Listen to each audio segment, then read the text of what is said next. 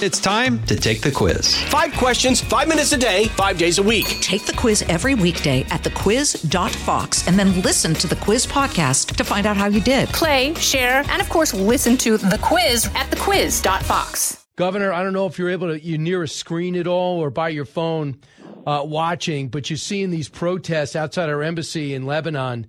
Uh, we got some Marines on the inside, but that's a scary situation. Yeah, no doubt. Uh, but I think a lot of that has been fueled by what you pointed out. You had media organizations uh, jumping the gun, pursuing a narrative about this hospital, basically taking the word of Hamas for it, that this was somehow an I D F strike on a hospital, when in fact it was a rocket fi- uh, fired by Palestinian Islamic Jihad that misfired and, and hit the hospital. And so the media ran with that. That stoked a lot of uh, rage throughout the region, and it was false. So I think this shows Israel what they're up against, because they obviously have to conduct operations to be able to eliminate Hamas and eliminate that threat once and for all. Uh, but they are going to be fighting in an environment uh, where so much of the media is going to be arrayed against them, so much of the intelligentsia internationally, United Nations, all these different things. And it's just important that America stand with them, uh, have moral clarity, and say, you know what? They were the victims of this attack. They have a right to protect their people, and they have a right to see this through. Yeah, I would think so, uh, Governor. So we see that, what's going on. We also see some uh, uprisings on the West Bank.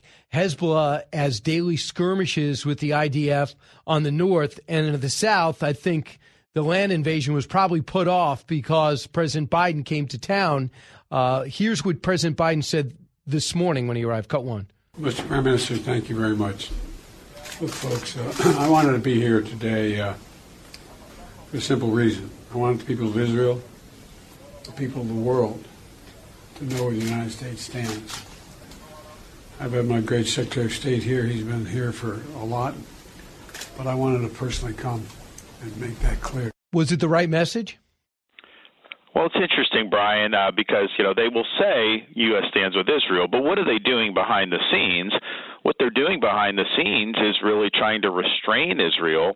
They want to be able to continue, incredibly, they want to be able to continue attempts to have a rapprochement with Iran. They have not done anything uh, to snap sanctions on Iran. They haven't done things to dry up some of the money that Iran's been sending to the Middle East. So I think that they're behind the scenes making life more difficult for Israel to be able to conduct the operations that are going to be necessary to, to bring this problem to a conclusion once and for all. I mean, if you go in, just do some glancing blows, do some damage, you know, Hamas will, will, will come back, and then they're going to do it again. So we, we got to stop the cycle, and I don't think privately the administration uh, is doing what is conducive to that. I think they're more of a hindrance to Israel at this point. Right, and, and before he got on board, and one time when he was in the air, he found out that Egypt, Jordan, and the Palestinian Authority have all refused to see him because they said the hospital attack by the I D F, which didn't happen. So what do you do if it's Governor DeSantis, President DeSantis, you decide to go to Israel, but you want to do some diplomacy with our so-called allies outside the Palestinian Authority, and they tell them, we don't want to see you? Should he have turned around? Well, here's the thing. I'm not sure it was a good idea to go there and inject yourself uh, into a, a situation like that. I mean, we, we can do policy uh, without doing that. When the president shows up, it creates all kind of complications. I mean, for example, we, we've been rescuing people from Israel. One of our flights now is on hold because of the airspace issues with, with, with Biden. So it creates a whole host of complications. You put yourself in a situation uh, where it's a very dynamic event. I would be doing it probably from the White House. Uh, I would be working with, with Egypt and Jordan. I mean, they're, they're, they're allies. Uh, I think it's interesting that um, they don't want anything to do with Palestinian Arabs leaving the Gaza Strip, going into their countries. I mean, you would think that this has been a cause celeb throughout the Arab world for so many years with the uh, uh, conflict between the Israelis and the Palestinian Arabs, and yet they say absolutely zero, not one uh, refugee. And I think that that's instructive, because I think that they view those refugees as creating a problem for their society if they were due. That's why I came out. I was the first presidential candidate to say uh, we are not bringing to the United States uh, these Palestinian Arabs uh, if they leave the Gaza Strip. I know there are people in the United States like uh, the Squad and people on the far left that are saying we should import a million people from the Gaza Strip. That's a total non-starter. We will not do any when I'm president. Well, I mean, uh, and people were upset by that. They, uh, Margaret Brennan was taking you on on Face the Nation on Sunday. Uh, she obviously didn't like that. I don't think she's in sync with the American people. I think there are more Democrats now getting involved and saying, what the hell is going on in our border now and who is coming through? And also, Brian, you know, the, the the point that, you know, Brennan was trying to make, and then Nikki Haley tried to make it this weekend, although she's backtracked, is that, well, you know, you have some people with Hamas, but then you have others that are more interested in, in freedom and all this stuff. And, and that's actually not the question. Obviously, you wouldn't import a terrorist, but if you're importing people from Gaza that have been taught to hate Jews, uh, that don't believe Israel has a right to exist, that think that, you know, Israel needs to be destroyed, we're importing pathology from that part of the world to our country, and that's not in the interest of the American people. The American people uh, will not benefit from that. So, so I've said absolutely not. Now, I agree with you. I think most Americans, Republicans, Independents, and now even a lot of Democrats understand when you see some of these protests and these demonstrations in our own country, when the blood wasn't even dry uh, from these Israelis who were massacred over there, you had people taking to the streets praising Hamas, in defense of Hamas. How do we get to that point uh, where that happens? So I think people are like, we've really got to take seriously who's coming into our country. Yes, illegally across the border, but who are we intentionally importing uh, right. with some of the things that have happened over the last many years? And so, so that's the right decision. Now, the elites, the elites don't care about uh, the American people. They have their own agenda. So elite media and, and other elites in government, they would have a different view than me, but, but my My view, I think, is, is what has support from broad uh, cross-sections of the American public. So, Jason in the House, the Jason Chaffetz Podcast. Dive deeper than the headlines and the party lines as I take on American life, politics, and entertainment. Subscribe now on fox news podcast dot com or wherever you download podcasts. You know, Governor DeSantis, uh, the thing that surprised me most about this whole thing has been the protests. I mean, I walk down Times Square six blocks from where I am right now, and there's a huge rally in support of what Hamas did in New York City. And it didn't stop there. There was two more. Yesterday, there were dueling protests, pro-Hamas, pro-Israel, at uh, Washington Square Park in New York City. You know it's happening all over the country. And now you're, you have an Ivy League background. You got Yale and Harvard in your background. Both colleges seem to be have professors and student bodies that are pro-Palestinian, pro-Hamas. How does that happen? It's unbelievable. You know, I, I I joke with people. I say, you know, on the campaign trail, I'm like, look, I'm one of the few people that have gotten through Harvard and Yale and came out more conservative than when I went in. And that's not easy to do because of the leftist viewpoints. But I will say, as left as it was when I was going through that, and I rejected it and it kind of made me more conservative, it's gotten a lot worse um, in the last couple decades. I mean, it's gotten to the point, you know, I don't think after nine eleven you had protests on Ivy League campuses praising what had happened, with, with, praising the terrorists or doing anything like that. Um, now you have protesters praising brutal terrorists on those campuses, signing letters, and I think it's totally appropriate, and indeed these businesses should be doing that. If there's students that are signing that in defense of Hamas, they they get offers of employment rescinded, they, they get fired from internships and all those other things. That's a no-brainer. I mean, just imagine how Ivy League universities, you know, would respond or how they've responded uh, in other situations. This one is one of the most egregious things you can imagine, and yet they're so quiet with it. I will tell you this, though, Brian. In Florida, if you look at the statements that were put out by the University of Florida president, Florida State president, you know, they came out very strongly against Hamas and very strongly in favor of Israel and our Jewish students. And I was proud to see that. We've worked really hard to, to get our universities away from being indoctrination centers and focusing on the classic mission, classical mission of pursuing truth and preparing our kids to be citizens of the Republic. And I think you see it paying off. and how they responded to this. Last foreign policy question. You know, we know Iran is our real enemy. We know Iran is the enemy of most in the Middle East. That is what the Abraham Accords were based off of, a common enemy, Iran, not Israel.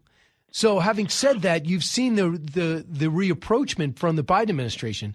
From now on, if you got this ball in the Middle East, which is a ball of fire right now, knowing Iran finances Hezbollah, Islamic Jihad, as well as uh, uh, Hamas, and who knows what other group. And Wall Street Journal says they orchestrated this whole thing using their Revolutionary Guard force, Soleimani's replacement.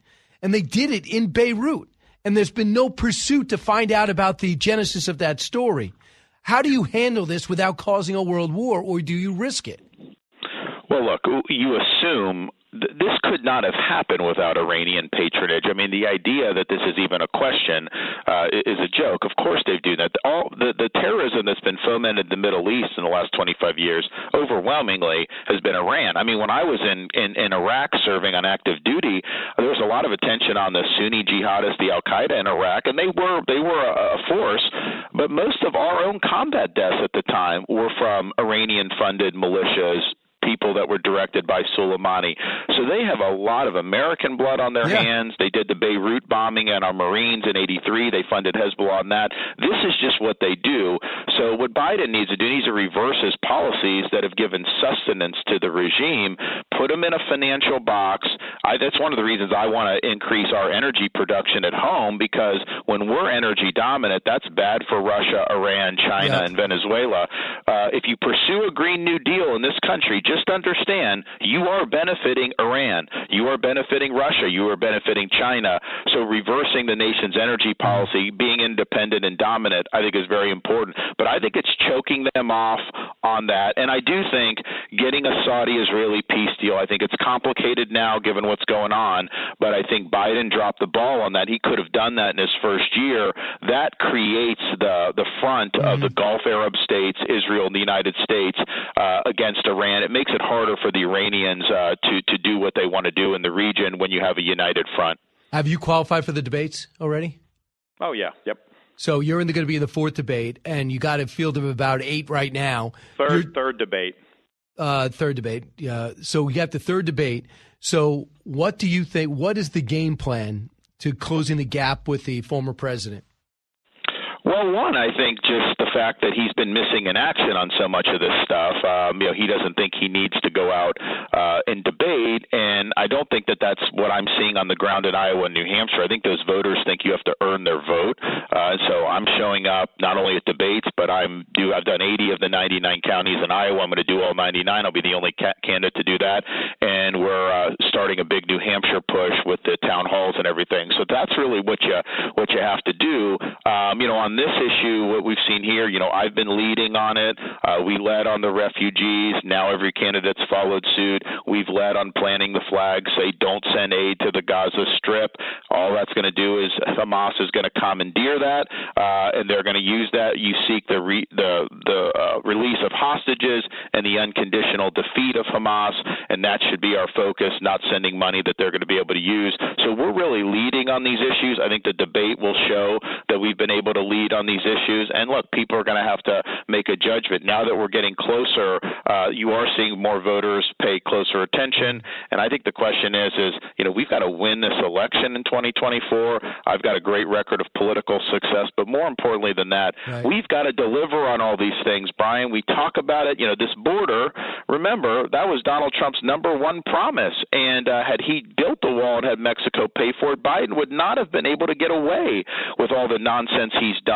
So we've got to deliver, and I have a record of delivering on one hundred percent of my promises as governor in a way that no governor has been able to do, and we'll do the same thing as president. But I think it, that's what people want to see. But as you know, Paul Ryan gave him one point four billion dollars. He had to repurpose defense funds because nobody came across for him.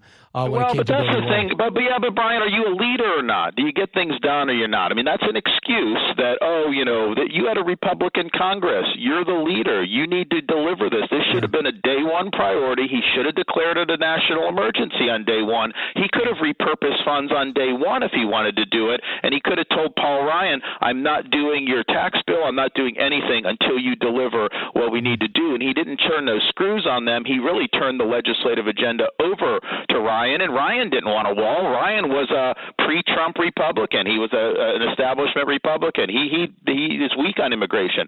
So that was a that's you know it's all about leadership. So are you delivering the results or not? And like I don't want to be in a situation where we're making excuses again about why things haven't right. gotten done. You've got to find a way to get things done. I know you're busy, but on Sunday, sixty minutes did a whole feature on immigration. You know what they focused on? The the flights to Martha's Vineyard. Do you think they are they are targeting you because of the way uh, you went back at them when they tried to nail you on the vaccines?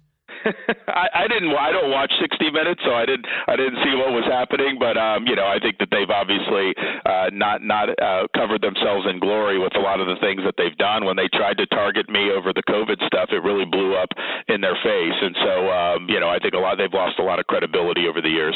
All right, Governor, what's your final message? I know you got to run. No excuses in twenty-four. We got to get the job done. I'll get the job done, and I won't let you down as president. Thanks. Uh, it's, he's going to be hard to outwork, I'll tell you that. Governor Ron DeSantis, thanks so much. See ya.